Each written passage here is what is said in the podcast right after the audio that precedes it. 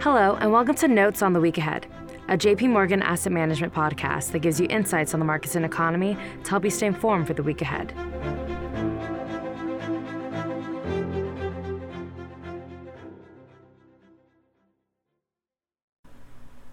Hello, this is David Kelly. I'm Chief Strategist here at JP Morgan Funds. Today is September 20th, 2021. Like most people, I suppose, I get my hair cut every four weeks. If, either by consulting the calendar or the mirror, I am due for a haircut, I head off and get one. The passage of time or the growth of my hair since my last visit is actually a very reliable predictor of the timing of my next one. If, on the other hand, I spend an evening sitting at a roulette table, hypnotized by the spinning wheel, and stake a bet each time on lucky number seven, the length of time since it was last called out has no bearing on when it will be called again. I may feel that I am due, but the reality is that each spin is independent, with an exactly 1 in 38 shot of providing me with the win. Of course, given a 1 in 38 shot, 7 will eventually come up, but the number of spins since the last 7 has no bearing on that probability. Since the short, sharp bear market of February and March 2020, the stock market has moved very steadily higher, with the S&P 500 logging a more than 100% increase by earlier this month. This has led many to argue that we are due for a correction. But does the increasing length or strength of a bull market actually make the next correction more imminent? In other words, is the stock market more like haircuts or roulette wheels? This is actually a relatively easy question to investigate. First, to be precise, a stock market correction is defined as a decline of at least 10% from recent peak. That peak does not have to be an, an all time high. However, by convention, we only count a new correction as occurring if the market has rebounded at least 10% from the trough of the last one. Using these rules, there have been 36 corrections in the S&P 500 since 1950, and the average length of time between the start of corrections has been 748 days. If corrections were as regular as haircuts, then there would be no variation in this number. The expected length of time between corrections would be exactly 748 days, with a standard deviation around that expectation of zero days. With 579 days elapsed since the last correction, we could note on our calendars that we now have 169 days to go until the next one. If on the other hand, the length of time since the last correction had no bearing at all on the timing of the next one, then the length of time until the next correction would technically follow what is known as a geometric distribution with an expected wait of 748 days until the next correction and a standard deviation around that expectation that is also conveniently equal to 748 days. So, which of these most closely resembles actual history? Well, since 1950, while the average length of time between the start of corrections has been 748 days, the longest has been 2,640 days between 1990 and 1997, and the shortest has been 131 days in the winter of 1980. Importantly, the standard deviation of these times has been 540 days. This is 72% of the standard deviation we would expect if the probability of correction was independent of the time of the last one. So, mostly roulette wheels, but partially haircuts. Alternatively, we could argue that we were due for a correction because of how far the market had run. On average, since 1950, the percentage gain from the bottom of a correction has been 49.8%, ranging from a spectacular 233.9% in the run from 1990 to 1997 to a wimpy 12.9% in 2015. Importantly, the standard deviation around this gain has been 42.5%. Again, if the stock market behaved like haircuts, then once the market had advanced 49.8% from its low, it would have a correction. 49.8%, that is, with a standard deviation of zero.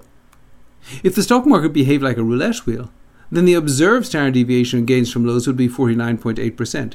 The fact that it has actually been 42.5% or 86% of the predicted roulette wheel result suggests that the time of corrections is even more independent of how far it has run thus far, even less like a haircut and more like a roulette wheel. So in late September of 2021, we really can't say we are due for a stock market correction because of the length or strength of the stock market run in the last 18 months. However, unlike roulette, there are very important fundamental forces that determine the behavior of markets over time, and the week ahead will provide significant information on these forces.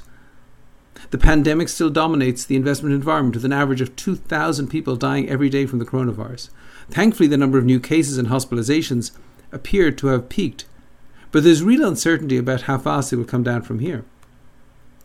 On fiscal policy, Democrats will be scrambling this week to try to assemble the votes to pass both the reconciliation bill and the infrastructure bill, as well as an increase in the debt ceiling and a continuing resolution to keep the, go- keep the government open past September 30th. In theory, there's a path to do all of this, but it is a narrow path strewn with landmines, and Wall Street will have every reason to worry about a misstep. On the economic front, we expect to get generally downbeat economic data on housing this week, although numbers on unemployment claims will likely be examined more closely to see if labour market t- tightening is continuing. Finally, the Federal Reserve holds its sixth FOMC meeting of the year this week. Given the uncertainty about the pandemic, fiscal policy, and economic data, it seems unlikely that they will make any significant announcement. However, their statement, their economic forecast, and Chairman Powell's press conference will all be scrutinised for hints about when the Fed will begin to taper its bond purchases and the likely pace of that reduction. For the record, we still expect a November FOMC announcement of tapering to begin in December, with bond purchases falling by $15 billion per month. For investors, it is a complicated picture, and one which requires balanced judgment. We cannot depend on any simple rules to determine the timing of the next correction. In addition, there is unusually high uncertainty about fundamentals due to the unpredictable nature of the pandemic high stakes political negotiations in Washington, and the unusual forces both powering and impeding an economic recovery as we adapt or move on from the pandemic. What we do know is that in the long run, valuations matter. This still suggests a relatively short duration approach to fixed income, an overweight to value stocks within the United States, and overseas equities relative to the US counterparts, and broad diversification to include alternatives in portfolios. Well, that's it for this week.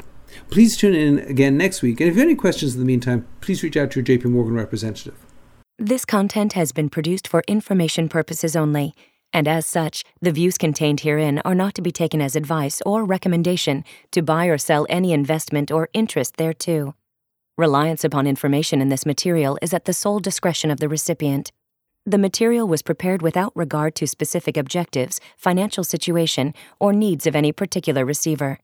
Any research in this asset has been obtained and may have been acted upon by JP Morgan Asset Management for its own purpose.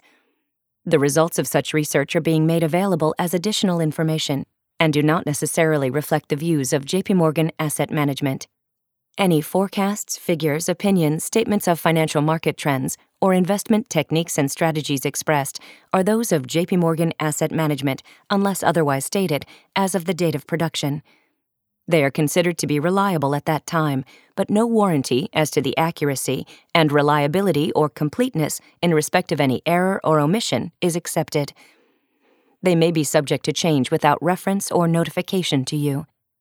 JP Morgan Asset Management is the brand for the asset management business of JP Morgan Chase & Company and its affiliates worldwide. JP Morgan Distribution Services Incorporated. Copyright 2018, JP Morgan Chase & Company.